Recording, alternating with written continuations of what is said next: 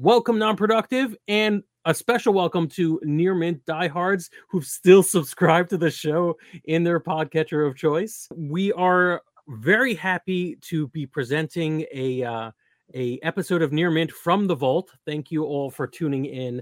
I'm your host Frank, joined by my co-hosts Ken, hey, and Pete. Hey, how's it going? And yeah, we're very excited about uh, this re-release.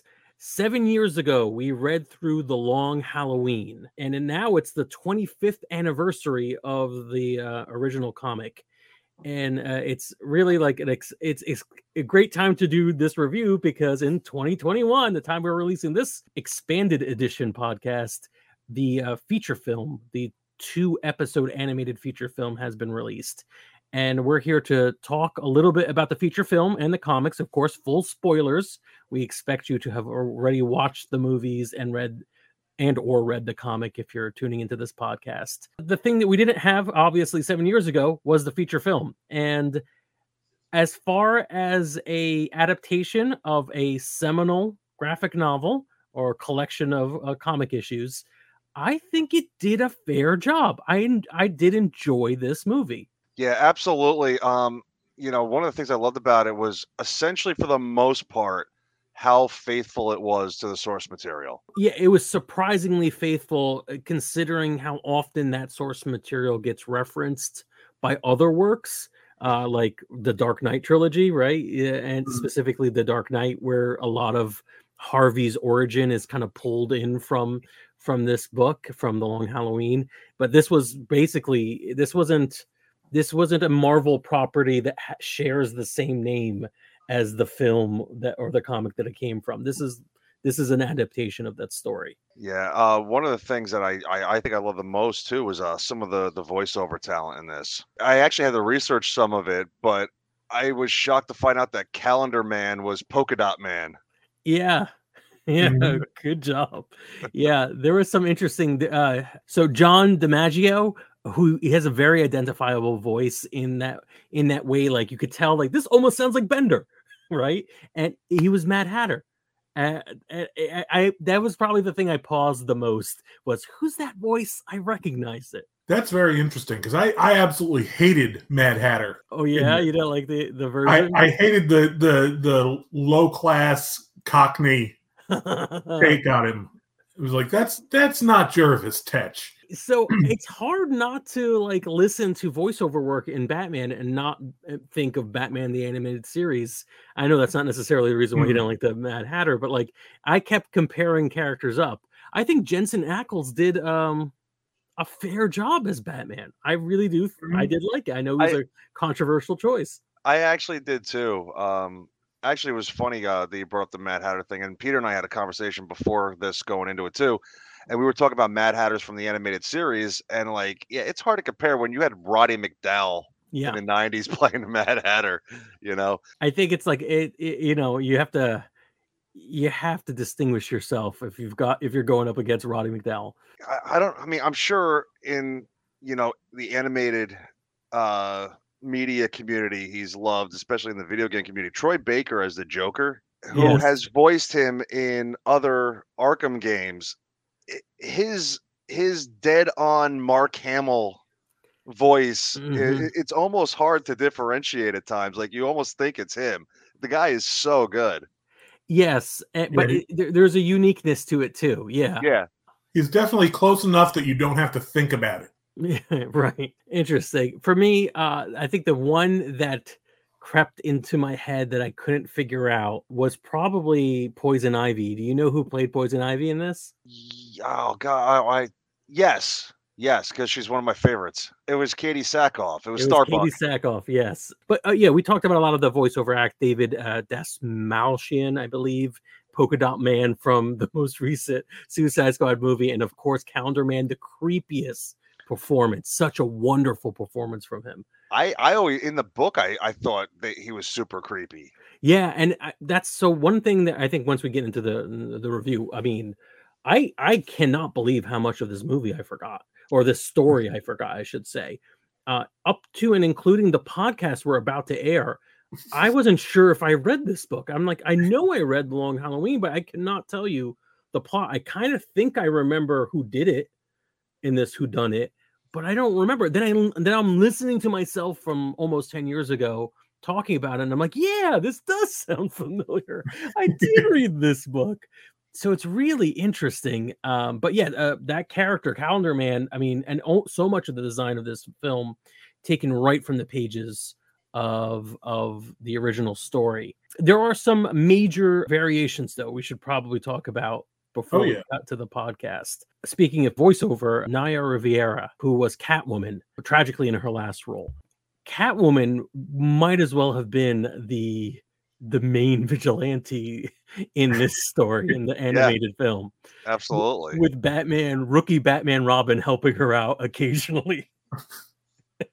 what did you what, what, what did we think yeah. about that? It's well, it's a shame knowing what happened with her with this, but knowing how the Long Halloween is actually the first part of a kind of trilogy that Jeph Loeb and Tim Sale did, with the third part being a Catwoman story. And I'm like, I really kind of hope that this movie does well enough that they decide to continue to do all three stories because I want that Catwoman story. Yeah, that would be interesting and uh, tragic that we won't get it with the same voiceover actress. For me, it was very interesting to see Catwoman portray uh, having such an active role early on in the, in the first uh, part of the uh, the two part movie. I felt the second part of the these movies lagged a little bit of luster that the first one did. But overall, I the minor changes that did happen, I think were strengthened and sped up the story, made it something that you could digest within yeah. two movies as opposed to 12 issues. But there are some things that I just loved that were were changes. Uh, I'm not even talking about the end actually. The way Batman is uh, routinely dismissed as if it's a year two Batman, which I'm, we talked about this in the podcast that you're about to hear, trying to figure out exactly what point in his career this happens. It feels in this film it's much earlier in yeah. his career. And you know, there are people calling him some detective. And eh, eh, there's there's a there's a recurring theme that he's not really good at being a detective, which is interesting. It's an interesting take for a Batman movie. Considering that this is a giant murder mystery story. Yeah, I was gonna say, especially with what I consider to be one of the seminal Batman world's greatest detective comics. I mean, you don't see many many uh, comic stories where Batman is as much of a detective as he is in The Long Halloween. Yeah, and this one he's really cutting his teeth on the entire concept yeah. that he has to do that. Uh, I think so, there's one point where he actually says, "You know, I didn't realize I was going to have to be a detective." Literally, yes. I guess I'll have to become the world's greatest detective. Any other takeaways or, or moments you we want to talk about before we get to the end of the of the two part film? Well, I'll say I did like the attention to detail that they gave, attention to things that the fans would appreciate. For instance, at the beginning when it, when Bruce is talking to Alfred and Alfred walks off mid sentence, and you get the I hate when he does that. I have that in my notes, so like I love that. that he got that from Alfred. That'd be great. That the little nod at I think it was the New Year's Eve benefit that Carmine Falcone is giving his speech and he's thanking the sponsors of, of the event. He name drops Kord Omnidimensional, Ted Kord's company, the Blue oh, Beetle. Oh, neat. There, th- that company sponsored it, and so did uh, Soder Cola, which I always loved. Cola brand referenced in Superman comics. It's Bibbo's favorite drink. That's really neat. I didn't pick up on that at all. And I'm sure the third one was something that if I was a bigger DC fan, I would have picked up on. But very cool, Ken. I think one of the things I appreciated the most that I or that I liked the most too was um that in the original book, Tim Sale's artwork was a unique style that I think really only worked in that story because if it was anything else, I probably wouldn't have appreciated as much. And I was concerned about if they were going to try to emulate that style in, a, in an animated film, which I don't think you could do. And the choices that they made, I, I thought it was very good and still made it feel noirish. Mm, yeah. Mm-hmm. Yeah. They did it. They did as best as they could to exactly emulate that art style without it making it feel like an like an abstract film which i think would be more distracting than yeah. it is in a comic I think Yeah. they what they tried to do was emulate the feeling Mhm. Yeah, exactly. as opposed to the actual style that they do. And I, I think that was a brilliant choice on their part. Yes. So there's so much more I'd like to talk about, but I, I think we should we should discuss the ending of this film versus the comic. Yeah. So what do we think? Uh, just to to refresh our memories of the the comic, it was significantly more ambiguous uh, as to who actually done it, and in fact, it seems as if maybe multiple people done it. Well, it, it essentially that's eh, that is what it was. Um, it, it, Alberto Falcone was um, in the book the the main guy committing the murders who had an accomplice. With this movie, I thought it was kind of weird that they kind of watchmened it a little bit, if that makes sense. Where it's like they a lot of the movie followed all the same beats. eh, Like a lot of the uh, original source material until we got to the end, because Alberto dies, and we- see him get shredded in the boat, Mhm. and that was the moment where his death was faked, so he could keep continuing the murders, and that's not what we got in this in this movie. So I think in the original comic there is a little bit of question about at what point Alberto stopped being the murderer. I think it was somewhere after the the faked death, uh, but that in fact um, Gilda does take over, or at least claims Mhm. to. So, and then maybe even at some point Harvey starts doing it. I, I it's hard to remember exactly how the comic lays out, but where the comic has some ambiguity over who exactly is doing everything. This lays it out as straight as you can get, almost as straight as you could get at Gilda's feet. And adding a weird subplot, kind of out of left field. Uh, yes, about her inability, her affairs with, um, or her marriage with uh, Alberto. Alberto. and- yeah. Yeah. Uh, how, how do we? What do we think about that? Did that that land for you? Is this a thing to make it more easy? Uh, uh, what What did we think? Being a fan of the original story, I was just kind of curious why they just didn't follow through with it and thought it was necessary to change it. And actually, because at least in my opinion, Batman let Gilda go at the end. In this, she com- she committed everything. Why didn't he just arrest her? Just He- because she had a, a good reason in his mind, an acceptable reason. I, I don't know. It's it was a very bold choice. I would be very interested to find out, like you said, why they chose. If I could, s- uh, if I could speculate, it does maintain or rescue a bit of uh, mystery for those who know the story already, like the back of their hand. I think that's it. Yeah, I think it does it does so in a satisfying way. It's it's not a uh, a revision where I say, "Oh, that's ridiculous." Mhm. You know, it's more of a hmm, that's an interesting take, and not the original ending. right. So I think that's why I enjoyed it for the most part. Is uh, and as we've discussed, we have such patchy memories of the original book at the time until we like reread it. They were like, "Oh yeah, this is good." I think it it allowed me to feel like I was watching a whodunit, especially because relatively early on in January, effectively, there's no question Alberto did not fake his death. That was Yeah. pretty graphic. Him being ground up by the propellers. So when that happened, and to be honest, I don't, I didn't even. I, he was one of the suspects for me, but I'd, I'd forgotten he was the he he did many of the murders in the comic. And by then, I think you're now you're now in a whodunit again. You're not just watching an a uh, adaptation. You are re-experiencing it, and there's some value to that. I think it is a little bit more straightforward, and that's a little bit more satisfying because there's still a little twist there. I I could I or I could see the argument for that.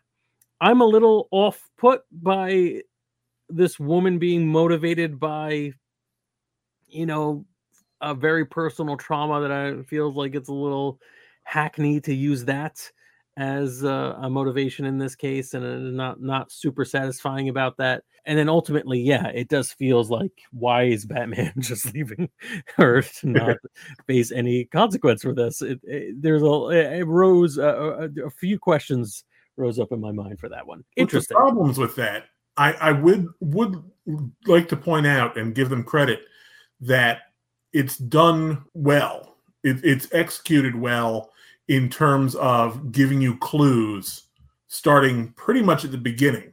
Yeah.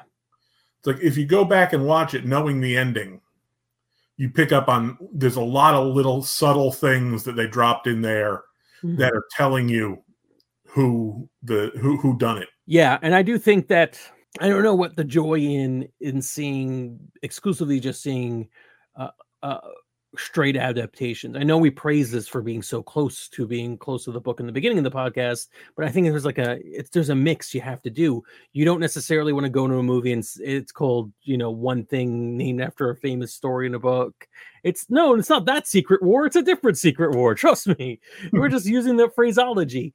Uh, and at the same time, you don't want to ha- necessarily see it shot by shot remake of a comic that you own already. So I think this is maybe a uh, happy medium, and it's what the one we got. And I think it was a pretty interesting book uh, uh, or film, and I would recommend people watch it. I think it was worth the watch. So, uh, you know, we we did a review for the comic seven years ago, but we might as well review the the film as well. In regards to adaptations of already created source material, I think it's one of the best ones even with the changes that I may not agree on, but the overall effort, I'm actually going to go min on it.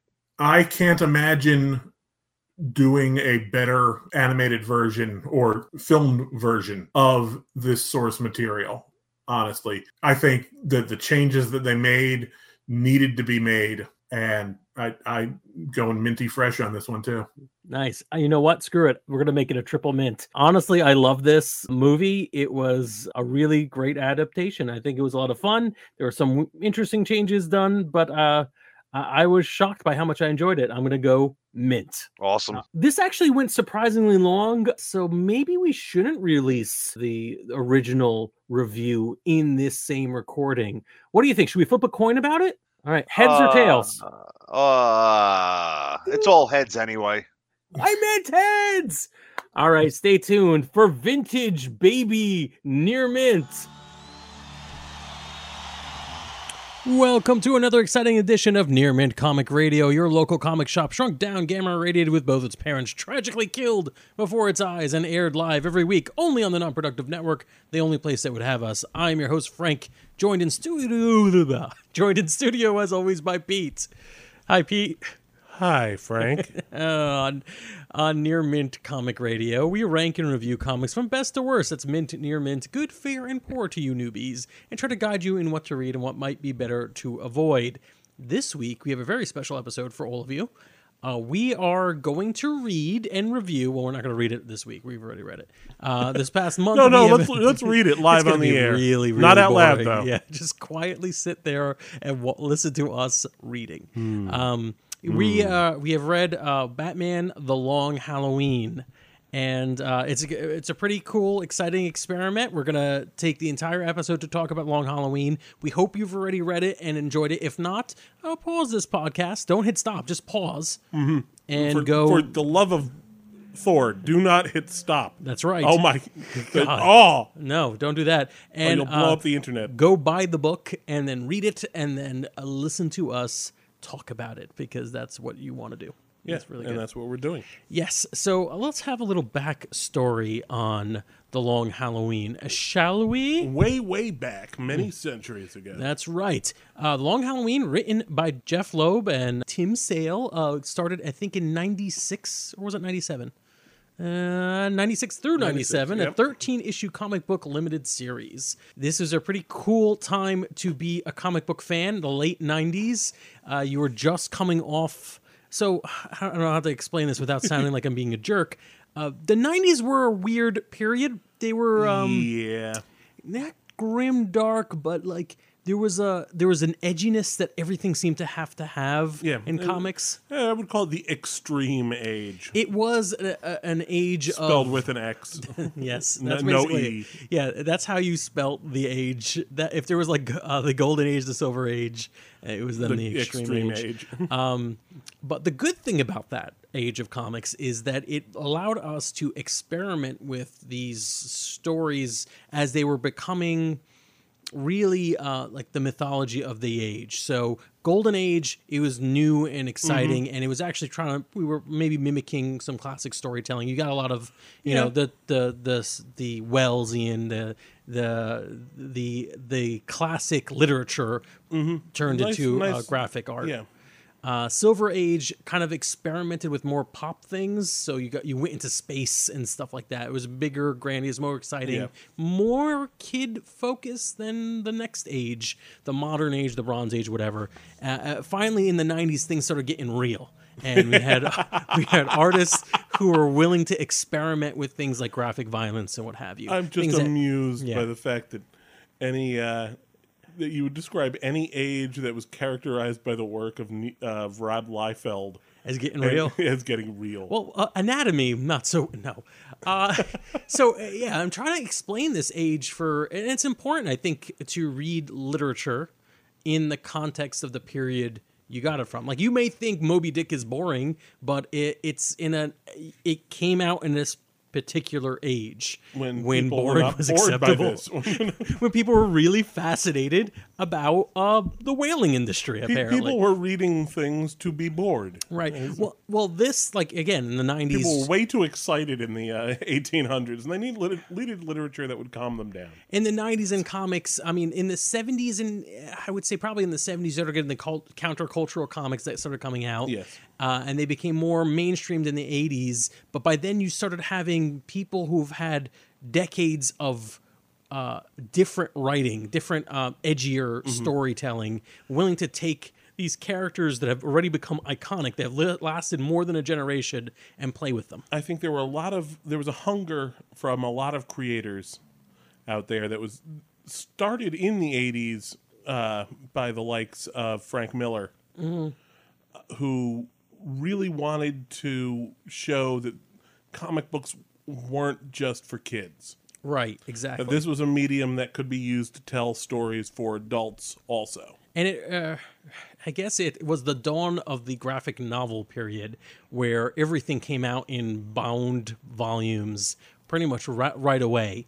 Uh, this is of course uh, special. This was actually a limited series. This every issue came out once a month or or what have you uh, but it was right at that part of time when we were we were combining our stories into one into giant tomes and marketing them as graphic novels, not just comic books.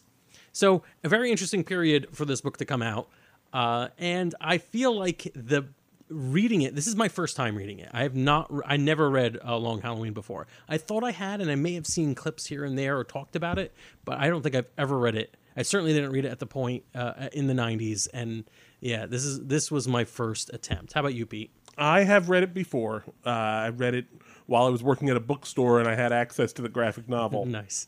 uh, and I, I read it. It was right around the time, probably just a little bit before Civil War. Okay. So I read it several years ago, but this I, it was nice to come back and reread it. And I feel like depending not only what period you are currently living in, but what you've read before and after. Like I, I often have said, it's it's hard to read The Watchmen after, let's say, the Civil War. Like it's Watchmen is a particular book that you got to realize when it came out and and the context of where things come out. Are we Same saying after with- Marvel's Civil War or after the Civil War? no, I think you could only read The Watchmen after the American Civil War. But I'm talking about uh, obviously Marvel Civil War, Batman, Long Halloween. I, I I read this again. This is my first time reading it, and I have before reading this, I had seen Gotham, the TV show, which is ultra new. I had, of course, seen all the Nolan Batman movies. I have read The Dark Knight and The Dark Knight Returns, uh, Year One, a bunch of iconic Batman stories. Some of them that have taken that were written well after Long Halloween came out. So it's interesting how these stories kind of like affect your reading of the Long Halloween. Uh, and what can often happen in reading books like this is if you've read all the derivative works beforehand, it makes you feel like the original is less special. Uh, I'll say that that didn't happen for me at all. I think The Long Halloween was a pretty interesting, very interesting read. So, uh, do you want to go into like the uh, basics of the story? Shall you? Would you like to take us into that? Would you be so kind? the basics of the story it picks up very quickly after Frank Miller's iconic Year One story of Batman. Uh, so this is a young Batman, new, very new to crime fighting, but he's got he's got a little bit uh, under his belt. Yeah, and You know, he's established he's established his main allies with Jim Gordon uh, and Harvey Dent, that's right. the district attorney at the time. and most of his rogues gallery, I would say this is probably Yeah, taking the- place. most I mean, it's a young Batman, but he is an established Batman with his entire like he knows the names of all these villains that are out there. Yeah, and they've they've started coming out of the woodwork, That's right. but they're also still new. And Mm-hmm. yeah, Uh, uh, so the basic uh, premise of the story is that we've got the gang families of Gotham and a uh, uh, the really s- Falcones, the Maronis And- uh, run the town. That's right. And a serial killer is is attacking them, is Yes. wiping them out. Um, and the serial killer's motif is that he kills someone. Is it every holiday or basically every major holiday? They holiday? call it every holiday. right, but it's it's interesting. It's, Like, there- one of the many few, issues. I mean, you know, they, there's no murder on Arbor Day. but they do bring it up, which is great. I love the fact that at one point we do list all the holidays that could happen when people um, uh, may or may not die. uh, so yeah, it's uh, basically it's a crime noir in many ways. Yes. This book is a cr- crime noir. It's um, trying to figure out you're trying to figure out who is the killer. While there are plenty of supernaturally powered Batman's rogues, uh, they They're, don't. they're there, but Yeah. they they they don't have a huge effect on the story Certainly- any more than you Yeah. know. It, it doesn't revolve around them. it, it certainly never uses a MacGuffin to explain how the killing is happening. Like you can't figure Yeah. this out because magic. It's it's it's still a mystery you're trying to solve throughout the book. Uh, I believe each chapter or each issue, I should say, uh, both either or revolves around a particular holiday and the whole, the thing that happened on that holiday. I, I'd like to say I think the story works a lot better as kind of a uh, a noir type story, better than a straight whodunit murder mystery. Yeah, you're you're you don't have to try to figure this out to like enjoy this. It's Yeah. not one of those. It, it is more of a crime story. And if you yeah. go into it thinking, okay, this is this is a Agatha Christie type mystery, I'm going to read this real close, and I'm going to look for all the clues, and I'm going to try and figure it out before Batman does. Um, don't yeah, you don't do that enjoy it as uh, because um, we'll we'll discuss later. But I'm not sure Batman figures it out in the end, right. So, uh, I, you know, even after two two people tell him the solution. right. Uh, first of all, I, I guess the first thing I want to talk about is, and by now we've assumed everyone who's listening has read the books. Yes. Um, style of the book. The art was interesting. Tim Sale's art is very stylistic in this book. It is, I think, some of the storytelling he does is phenomenal. Yes. There are like a s- series of panels with uh, like a crime scene panel or, or what have you, where it's very stark and and and, and unnerving in a way. I really enjoy it, but it also has that kind of early experimental art where quite often characters are woefully off model. Uh, villains Yeah, look distorted by stuff. yeah. There's like even heroes, and it's hard to tell who's a hero and who's a villain in the story. They just look really ugly at times, which is a choice I think uh, Tim Sale made, and I think it does m- mostly good for the story. I, I, by a large margin, I would I really do like it. I think that uh, it does a great way. It's a great way of separating the two worlds of crime in Gotham and fighting crime in Gotham. Because on one hand, you have what the mobsters ref- continually refer to as the freaks. Right. You know, you've got your your uh, Catwomen, your Jokers, your Scarecrows, your Mad Hatters, and they're all drawn very grotesquely. Very much so. Yeah. They're they're very much unrealistic, uh, distorted features. The Joker is just grossly elongated. Spaghetti smile freak. Yeah, Yeah. Uh, his body looks more like Jack Skellington than a, a human being, uh, and and that serves to separate him from the more grounded. It, it's weird to say it with Tim Sale's art, but more realistic portrayal of the gangsters. Right. Who look more um like savage they're, but they look human. They Yeah. they're like gr- like grunts. They're like vicious, but not inhuman. Yeah. Yeah, I, I think it does. A, he does a great job with that. And I I think it is saying a bit about you know there, there's this duality of crime in Gotham, and the ways you go about fighting them and the different threats they pose. Mm-hmm. And I think Jeph Loeb takes the story to that same level. So again, in this, if you're taking this as a crime novel, one of the cool things, and this is happens a lot in Batman, is everyone has their own interpretation, right? So you mm. look at the Nolan Batman, who is gritty and realistic for most of it. Maybe up until like a certain part in Dark Knight Rises, it's pretty realistic. You could When he believe this realizes that some days you just can't get rid of bomb. That's right. Uh, but it, you could see that this could theoretically happen. Yes. And a lot of people make the there there is a, a way of looking at Batman to say that everything that Batman encounters and all his villains and everything that he does has to be on a scale of realism.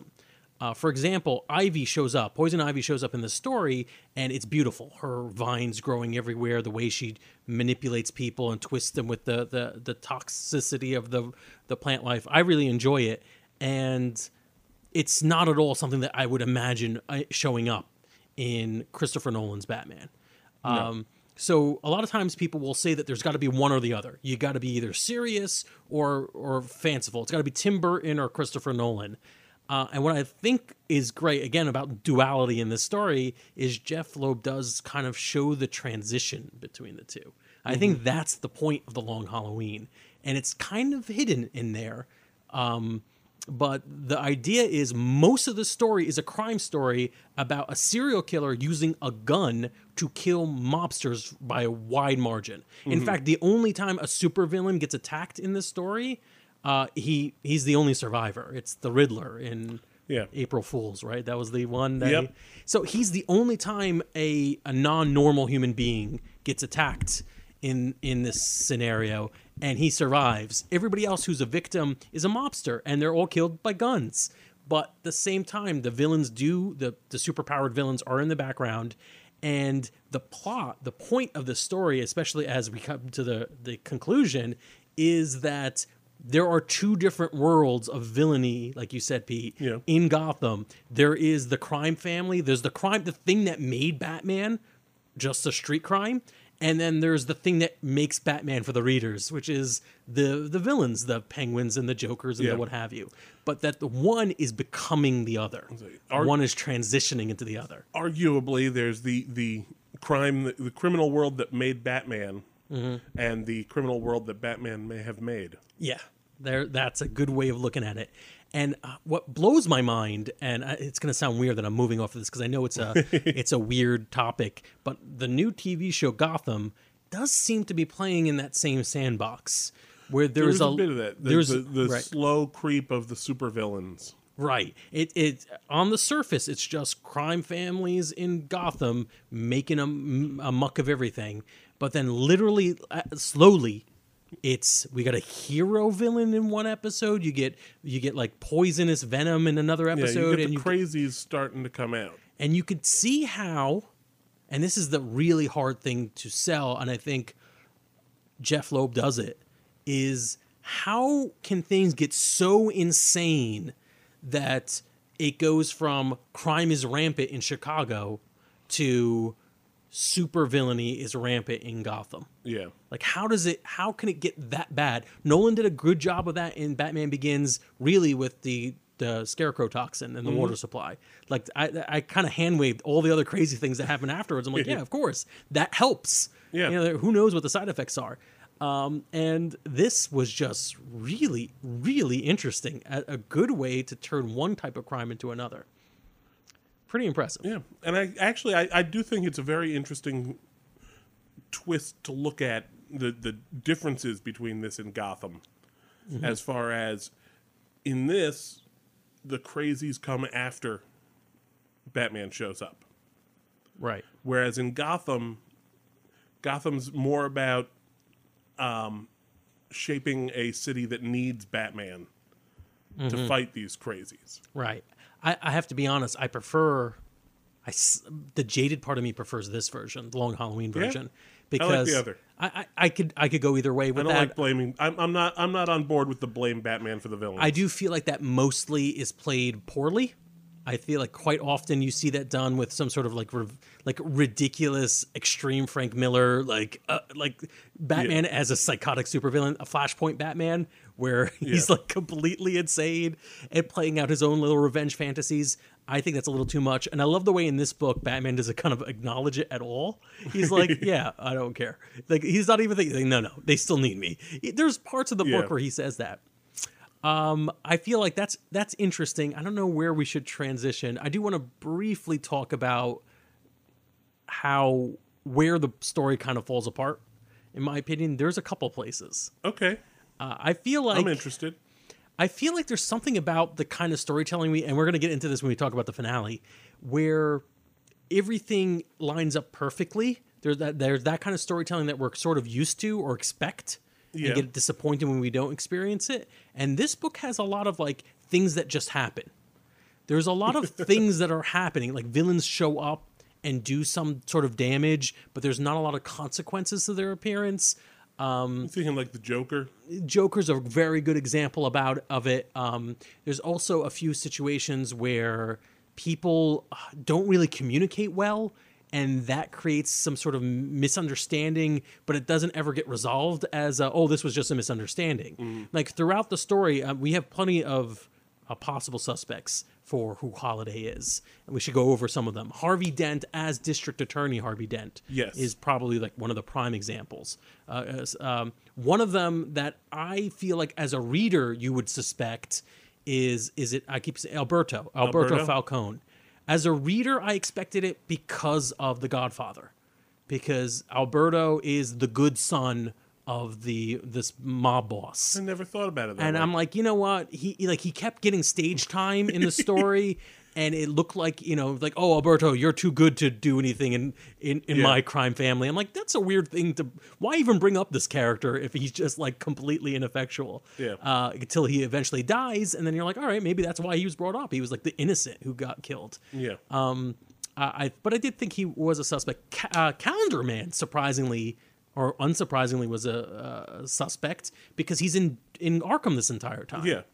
Uh, plus, wonderful way how uh, uh, Tim Sale makes him look creepy. He's a supervillain, Yes. right? He, so we said that all supervillains looked weird, but how do they do it? They just drain the color from him. Exactly. It's so weird. Very very cool the way it was done.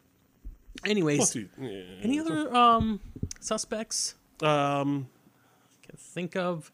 Uh, uh, there's times where Batman, we- uh, oh, we- Bruce Wayne is brought up, but I don't think that's r- realistic. um, the aunt, Aunt Carla. Aunt Carla, yeah, she's definitely a, a possible a suspect. Not to be confused with uh with Aunt. And now I can't think of her name from the TV series. Oh, that would be awesome. Um, and also, uh, Carmine Falcone, I think, was a pretty reasonable uh, suspect. Yeah. In the in the in who was Holiday. Falcone or uh, or Maroni. Both really, but I would say Falcone more so. could- Why would Falcone? Uh, am I getting the names I wrong? I think you're confused. Carmine the Roman Falcone, yeah. the the main vil- villain, who's mostly it's his family. And Maroni's. It's mostly Maroni's family that gets. No, it's mostly Falcone's. Interesting. Am I just totally It's mel- Falcone's nephew. Mm-hmm. Fal. The first three are all Falcone family. It's the the Irish, the gang that he hires to blow up Dent's house. You know what it is? We're we're we're we're doing bad math. It's about 50-50. There's a there's a couple of bad Falcone people and a couple of good uh, bad Maroni Yeah. people. But my point, yeah, I, I do mean the big ones go Falcone. yeah, you're right, and I do think Car- uh, Carmine Falcone was a, a reasonable uh, person to. I mean, it would have had to the like, and See, the, the answer would have that. been like, oh, I, he was going crazy. He wanted power. He was sick of all the vipers around him, which is a line he actually said in the, in Yeah. the book. It's possible. I'm saying. Yeah, that's Um, interesting because I I ruled him out immediately because he's old and he just seems like the kind of more aloof. He would have had someone else do it for him. So what we said earlier was that you shouldn't try to figure out this mystery, but Yeah. clearly we were trying to figure out the mystery It's as hard it was not going. to. Right, and uh, Which I is think- why I warned people. right. Uh, Like, and- don't and- do it. You're not going to be able to not do it, but don't do Absolutely, it. and I think as long as you don't like expect it and get mad when you didn't have the information or whatever. Yeah. Um, I would think that as I was reading, I was like, "Ah, you know what? I'm not. Sh- I both know who the suspects are and believe I'm right, but I can't honestly say this was telegraphed as an ending. Like I didn't know where it No. was going because I had so many equal suspects. Um, and I feel like a lot of the stuff that came up, I, I, I was talking about the writing. Occasionally, you'll say that Harvey Dent is like people will not believe that Harvey Dent was innocent up until the end. Jim Gordon's still questioning Batman whether or not he ever felt that Harvey Dent was the one who did it, and like Batman doesn't really answer him. And I don't necessarily think that these are. It's weird. I don't think these are plot holes. I could see how it's unsatisfying. How people can look at this and be like upset that it Yeah. wasn't wrapped up. But I feel like that's the way people talk often, and that's the reality of the situation. Some things just don't get resolved well, and it's very hard to read a story like that. It's weird, and that is a big aspect of the Long Halloween that I think might might, might make people feel a little iffy about it. And that's something I'm not. I'm I, while I accept it and I appreciate it, it's something I don't really like. Yeah, I could tell you're It's- you're definitely one of the people I was thinking I'm of. I'm the kind of guy, especially with a Batman story. I want Batman to know the answer. I want Batman to have been three steps ahead the entire time, and you know there was maybe one piece he was waiting to fall in before he acted, mm-hmm. Or he was just waiting for his trap to be sprung. I see Batman as the, as the master chessman. Right. I can I appreciate that, but for some reason, maybe it's just as the sorbet, like Yeah. uh, just to cleanse the palate. It's like I want to see one where there's things are just falling apart. I find it I find it, you know, a lot easier to accept because it's year two or year three Batman. He's And too young. He's cockier than he than he is smart. Mm-hmm.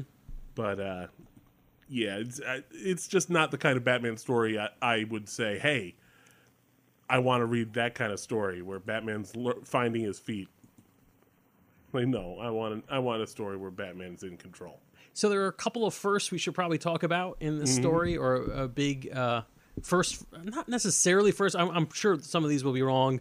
Uh, a lot of the villains that appear in the story uh, get reimagined in a very interesting way that carries over. I mean, Two Face has always been splashed with acid, and that's how he became Two Face. But this was probably one of the more mature and developed origins for Yes. Harvey Dent. a lot of people at DC, including uh, Jeph Loeb, felt that Harvey Dent, Two Face, was a great character, but Harvey, the the carry, the district attorney Harvey Dent, was introduced so close to becoming Two Face. I think it was probably the same story. You know, it was almost definitely the, same original. ser- story. They didn't. They probably didn't take a character that had been established already. Yeah. Is that he never got the epic story that he deserved, the epic origin that he deserved. Right. These are characters that have had origins, but they didn't really. Nobody played with the origin as long as much as they should have. It was never fully developed. It was never fleshed out.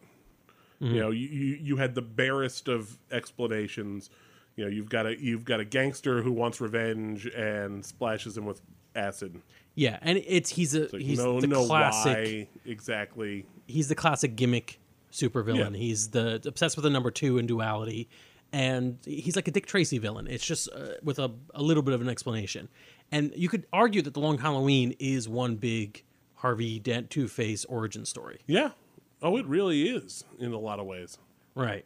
Uh, so I think that that was an amazing one. I also think that Calendar Man, despite the fact not getting a lot of, he has no backstory really described. It's interesting. I love it when you take a stupid villain and you use them well.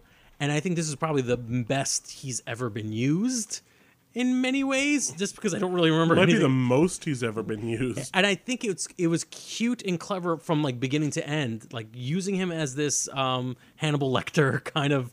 I need him for information, and to.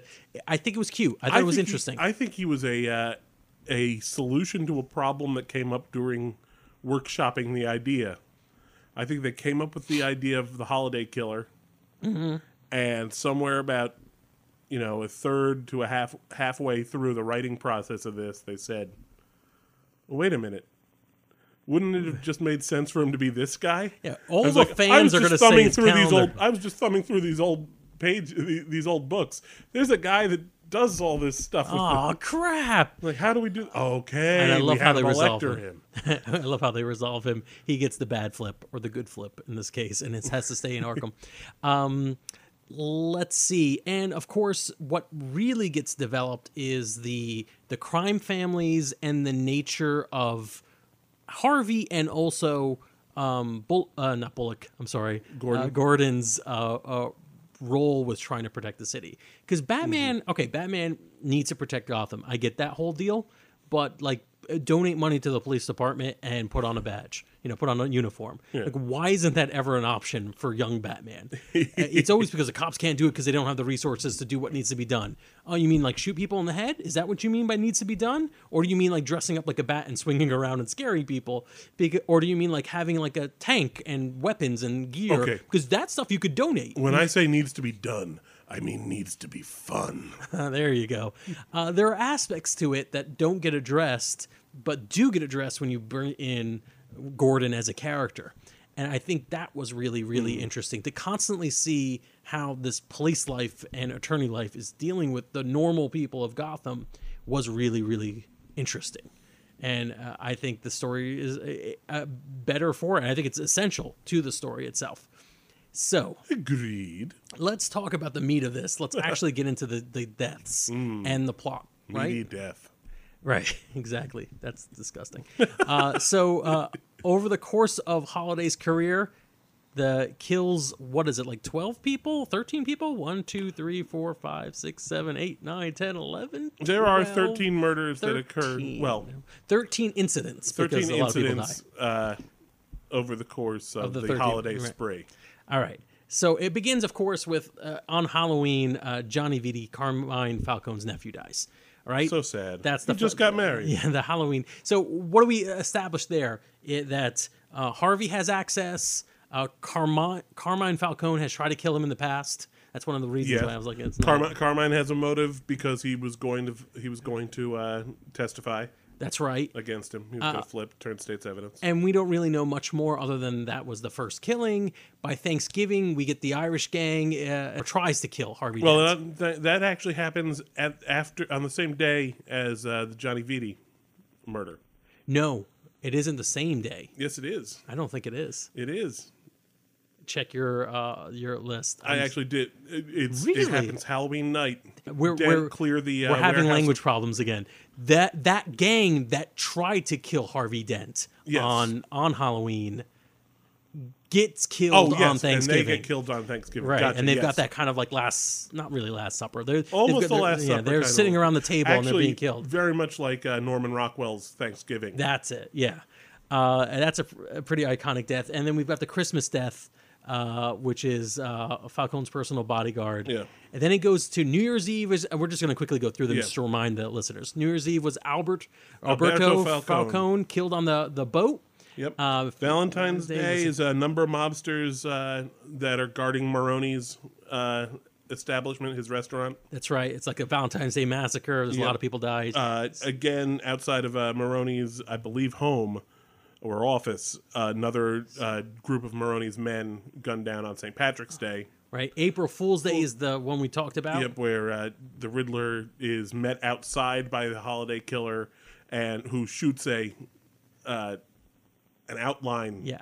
Yeah. of him. I want to say the cool thing about this, and we didn't really bring it up much, is part of the whole mobster and supervillain dynamic is that, and you could tell at the beginning of April Fool's Day, is Carmine Falcone is beginning to hire and bring in the crazies to to figure this out. Riddler first to Yeah. literally figure it out. Actually, I, I think it doesn't he go to uh, Poison Ivy first?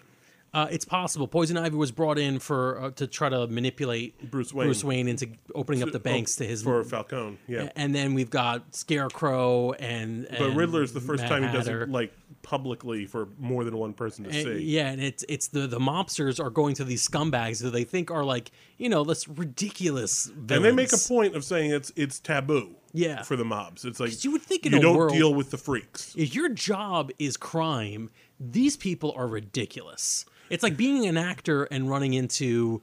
I, I was gonna put my mouth foot my mouth so far.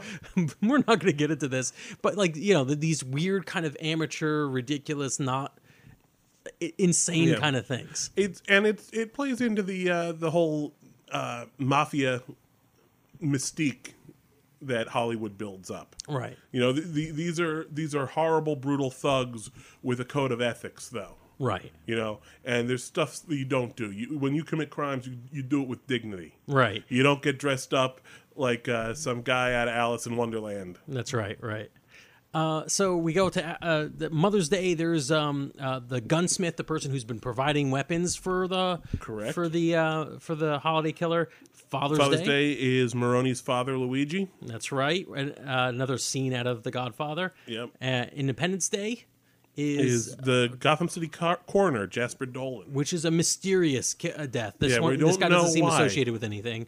And uh, Labor Day was And the first civilian, by the way, the first non-mobster, uh, Roman's birthday. Uh, had uh, Carla Carla Vitti, the who was actually a suspect in my book for quite a while up until this Yeah. point. Yeah. And then Labor Day had Salvatore Maroni out of the jail, and then on the last killing is of course Halloween when Carmine Falcone is killed by um, uh, by Harvey Dent, who's Yes. now Two Face. Uh, again, so that's all your victims. the only two the only two murders that we know 100% for certain that we actually see the person doing it are Harvey Dent killing Carmine Falcone on Hal- on the second Halloween, uh-huh. and Salvatore Maroni being shot by Alberto Falcone on Labor Day. on Labor Day. and those are the last two. The last two. So for those of you who maybe read it a little while ago, and you know, there's no spoil, spo- spoilers in this conversation, but you may be wondering why we're being uh, we're soft shoeing around this. Is a question came up: Is do we know who the holiday killer is? Exactly. And that I think is less obvious than it seems. You said there are no spoilers. Well, there are spoilers. We, Oh, we're I doing mean, like we're not giving. Yeah, am I saying that there? You're you're not going to have anything spoiled. You've already read the book Yes. if you're listening to this. Um, I got you. I feel like I will say one thing about the story. I think as it wraps up, when uh, towards the end of the story, we of course find out that Alberto Falcone did not die on New Year's Eve. He was the one who killed uh, Salvatore Maroni. He claims he's the holiday killer the entire time, uh, and the story kind of wraps up with Gotham's villains rising up and saying, "This is what Gotham is now." Yeah, and they destroy Falcone and take over. And they the evil in Gotham is no longer random street crime or even organized crime. It is now villainy. Yeah. which is an interesting scene. And in my opinion, the story ends, and then there's this other chapter that focuses on Gilda, Gilda Dent, Harvey Dent's wife, Yeah. um, where she confesses to being the holiday killer. Well, this is after the uh, the final scene with Dent and Gordon and Batman, That's right. where they where they stand around and uh, you know basically saying they're they're bringing Harvey in. Harvey goes in willingly. Yeah. That's right. I'm yeah. sorry.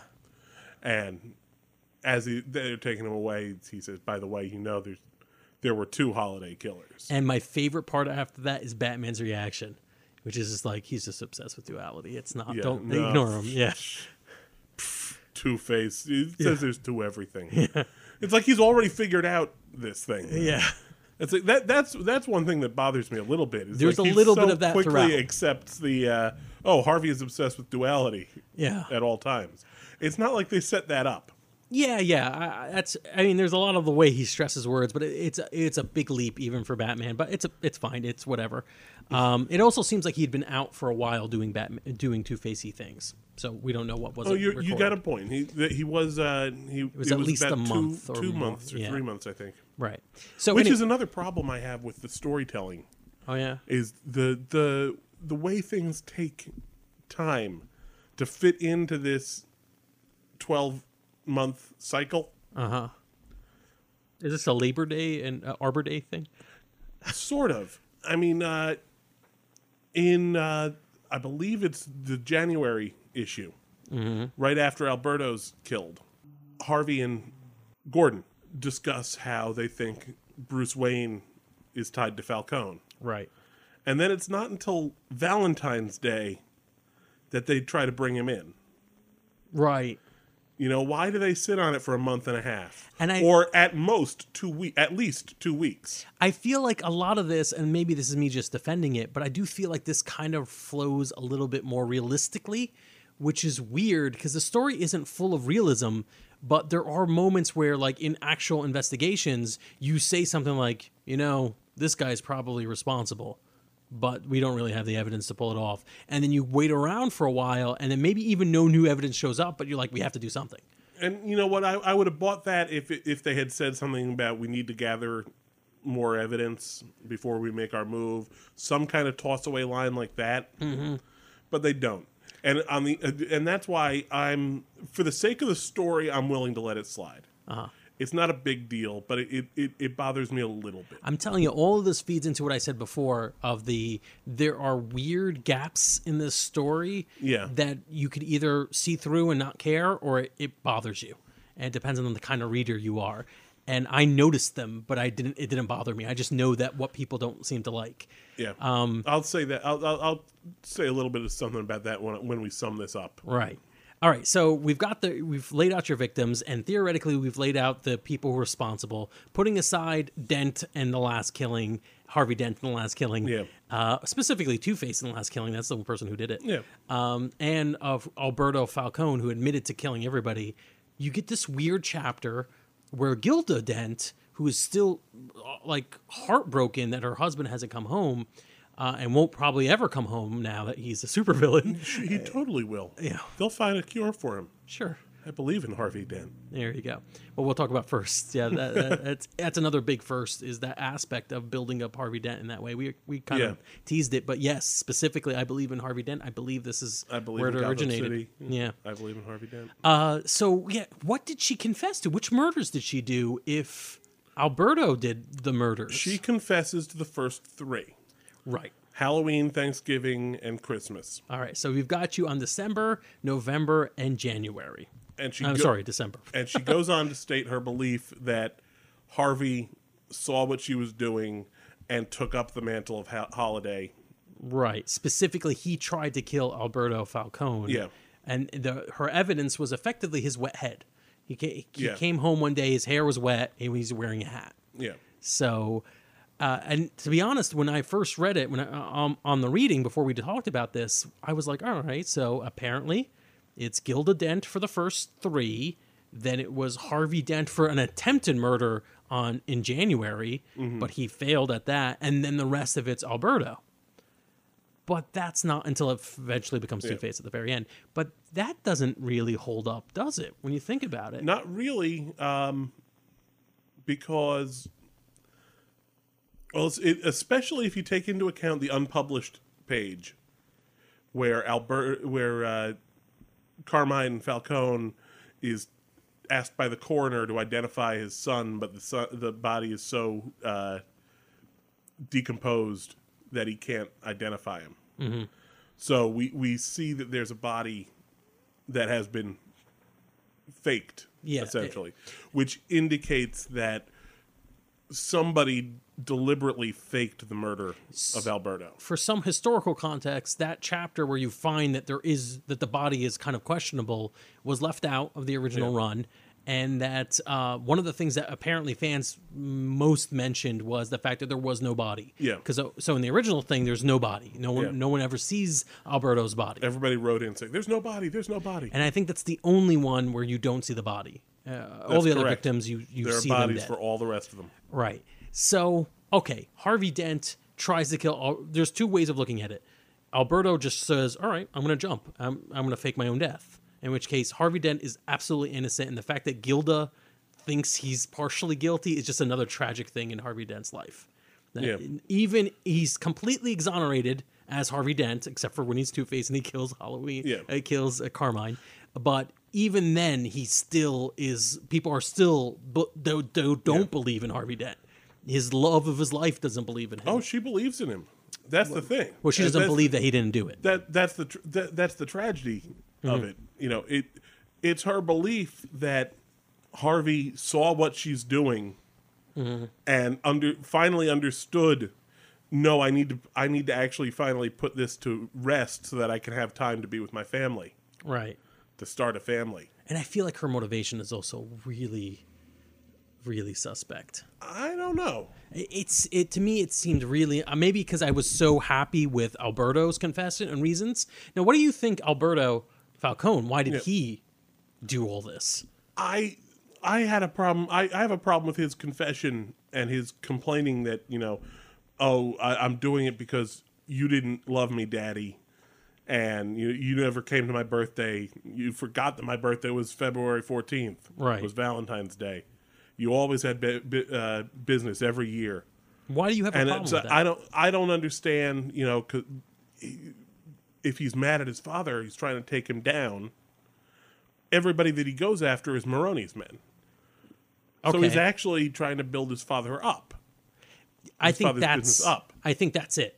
I think that Alberto Falcone is actually trying to show his father that he is worth it. So the whole story is that the concept Alberto is a good guy. He's he doesn't have the heart for the family business. Mm-hmm. He can't do what needs to be done. So he's showing his father, I can do what needs to be done. I'm going to be Holiday. I'm going to be the Holiday Killer, and I'm going to kill all those rivals you have, all the obstacles in your life, all the people who are going to turn state evidence. And this is how he shows that he's the new thing. This is what crime in Gotham needs to be. It's not the crap you're doing in Chicago and the the crime families. It's villainy. It's I'm Holiday. That's what I think it is. That's why I feel like it's a more genuine, awesome reveal because I can see that. it goes hand in hand with the concept of the book, which is you know one type of villainy converting into another. Now there is another concept in the book, which is the the love of the people who want to protect Gotham and what they're driven to do because of it. And I guess that's Glinda. Gilda. Glinda's, Glinda. Gilda. We keep Glinda. Oh my god. Yeah. Uh, yeah. Uh, she's she doesn't love Gotham. She hates Gotham. But it's her love that makes her Yeah, do okay. this. Yeah, her love to protect the things she thinks need protecting will cause her Yeah. to do horrible things. Just the way it calls Batman to do horrible things. He's dressing up like a bat and going around like a crazy person. Yeah. And Gordon is abandoning his family for the love of what he feels needs to be protected. Mm-hmm. It's interesting. I just feel okay. So we'll give Gilda the confessions she literally states: Halloween and Thanksgiving and Christmas. Right? Those Okay. are hers.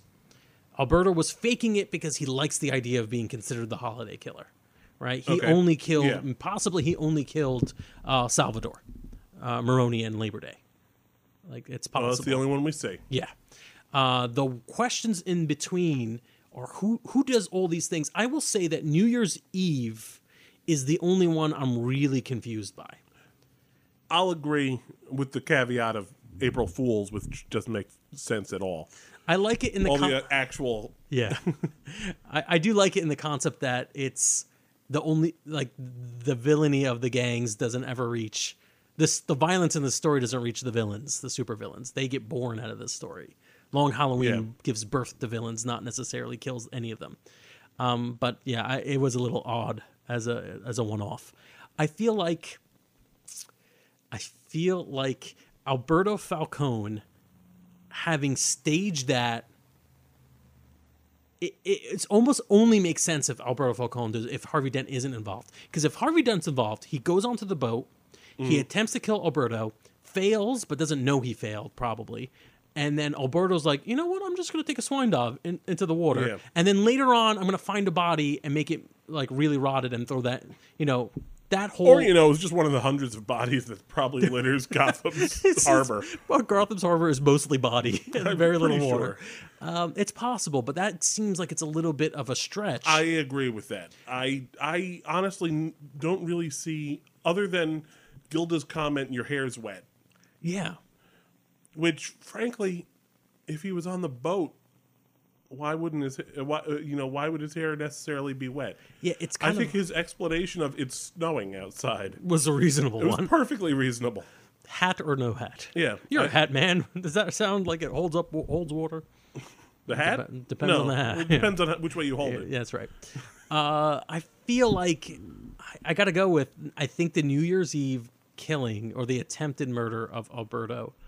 I think it was staged. I think Alberto Alberto was staged it himself. Yes, but I that's, agree. That's an crazy. Or here's why this is insane. Another way this is insane. Alberto would have to be like, you know, there's a serial killer that's targeting my uh, my my damn cousin, I guess, Carmine Falcone's nephew. Yeah, sure. My cousin-in-law, who was about to turn state's evidence. There's a serial killer that targets the gang that actually attacked Harvey Dent. Uh, there's a serial killer that's targeting Falcone's personal bodyguard. This is a good time for me to fake my death, but instead of just getting out of Dodge, to come back in February and kill a bunch of people. It is it is a little weird that he would suddenly start copying the holiday killer and at the same time the holiday killer stops. Right. That's it. Because I mean, in February he kills Marconi's men, or somebody kills Marconi's men. March, Marconi's men die. Riddler doesn't die in April. The gunsmith is another big question. Everything after uh everything after New Year's Eve is uh, a hit against Marconi. is a hit against Maroni. Maroni, I'm sorry, Marconi, Or- the radio guy. Yeah. Yeah. Or it's something done to help obscure Al- uh, Alberto's identity Right. So let's or the talk. holiday killer's let's identity. talk about a couple of those. So we've got the Carla Viti on Roman's birthday. It's August 2. It's towards the end of this. Uh, apparently, she's stumbling upon the Mm-hmm. Well, coroner she's, report. She's, she's broken into the coroner's office and is going through the files on the holiday So. I'll give that. And the coroner himself, which would have been, um, uh, I guess that's uh, that's July. yeah, obviously he would have been able to Right. Another reasonable figure one. out that the gunsmith is questionable for me. The gunsmith, the reason he's targeted is because he's the one who's been making Holiday's guns. yes, A little side effect: I, the fact that so much damage is done by the 22, like literally dozens of people are killed by a 22, is I'm not a gun guy, but it seems a little weird that these mobsters are being wiped out that way. No, you you, you want to know something? Do a little bit of research into that. Uh-huh. Okay, and ask yourself how many times Holiday would have had to have reloaded to shoot that outline around the Riddler on April Fool's Day. so the gunsmith for creating these ridiculous custom guns. Um, yeah, so the gunsmith is questionable for me because it happens in May. At that point, February and March, and arguably April with the Riddler were the only two times the gunsmith would have been supplying guns to Holiday, as is Holiday the uh, the Alberto Falcone version of Holiday. Now, here's here's the uh, the rebuttal to that one. Alberto planned it out. He knew who he was going to kill, and essentially when he he, he knew when he was going to end the killings. He knew he was go- he was going to cap it off at the one year mark by murdering uh, Maroni on Labor Day. Okay, Right. so he orders all the guns. He orders nine guns from the gunsmith. Okay. And once he's got those guns, he murders the gunsmith so that the gunsmith can't identify him as being the one who ordered the gun. But it doesn't even do that once he knows it. He does it like three months or two and a half months afterwards. well, let's assume let's assume that it. There's two things. It takes a while to make those guns. It's like yeah, it takes a while to make the guns, Mm-hmm. reasonable. It's possible, sure. Uh, and two, he do, he doesn't do it until somebody starts to catch on. Somebody starts to sniff around the uh, the gunsmith. Right. And it's arguable that happens right after the Riddler. And that's another reason why the Yeah. Riddler thing is questionable. And this is all feeding on the the concept we I said pretty early on. I was like, there's there are holes in this story that aren't necessarily plot holes, like there's no explanation for it, Mm-hmm. but you have you can't find the explanation in the text. Yeah. and and the reason is the text isn't really concerned about that i think i don't think it's really concerned about the motivation of the crazy person who wants to just kill off enemies of his father and or bad people in gotham i don't know about it and i think one of the cool things is we're not going to really figure it out it, it- but actually- it's fun to discuss it I just hit upon something while we're talking about it because, like I was saying, the one that bothers me more than anything else is April Fool's Day. Why doesn't he kill the Riddler? Mm-hmm. What What's that about? Maybe it's a statement about the the duality of crime. On there, the crazies versus the mob. You know, on one hand, it could be I'm not killing the Riddler because no one I, he's beneath us Oh, okay. We don't take him seriously enough to kill him. Mm-hmm. And nobody's going to believe him if he does point the finger at me. Okay.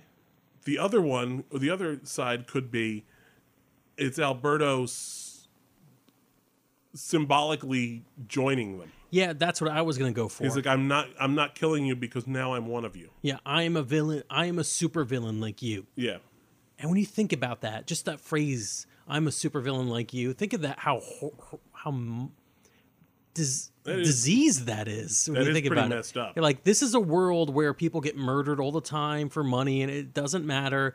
But what you really want to be is a supervillain. and that's kind of what Long Halloween is about. Yeah. it's the the the madness that is the Gotham we've all kind of taken for get granted, just as the setup yeah. for How does it books. turn you into a supervillain? right, right. Because arguably, you've got three supervillains created out of this: Yeah. Two Face, Holiday, and uh, Gilda. Gilda the worst of all. I don't know if Gilda ever shows up in any of the other stories. Did she get away with I it? I don't know. I think she may have gotten away with it. She may have. yeah.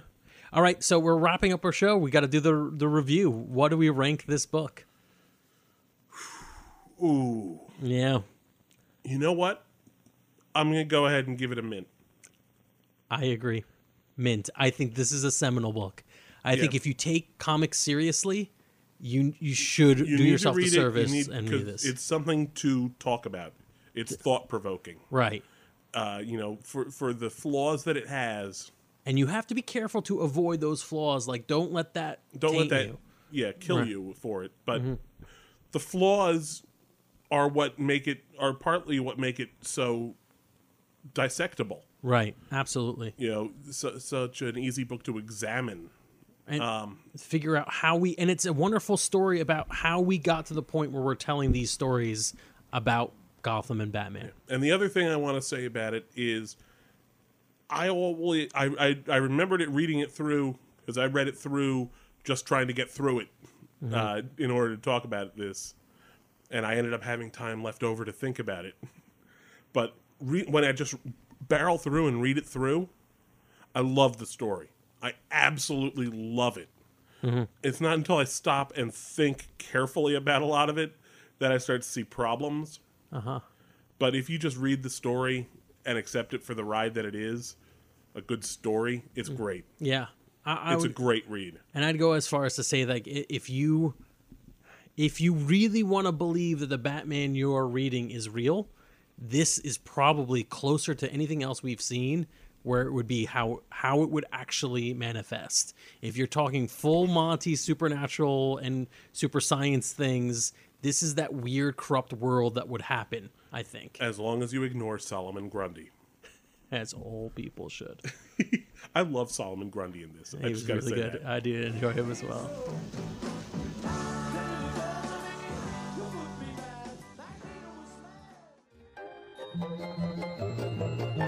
This has been a non productive media presentation. Executive producer Frank Hablawi. This program and many others like it on the Non Productive Network is distributed under a Creative Commons Attribution Non Commercial No Derivatives license. Please share it, but ask before trying to change it or sell it. For more information, visit non productive.com.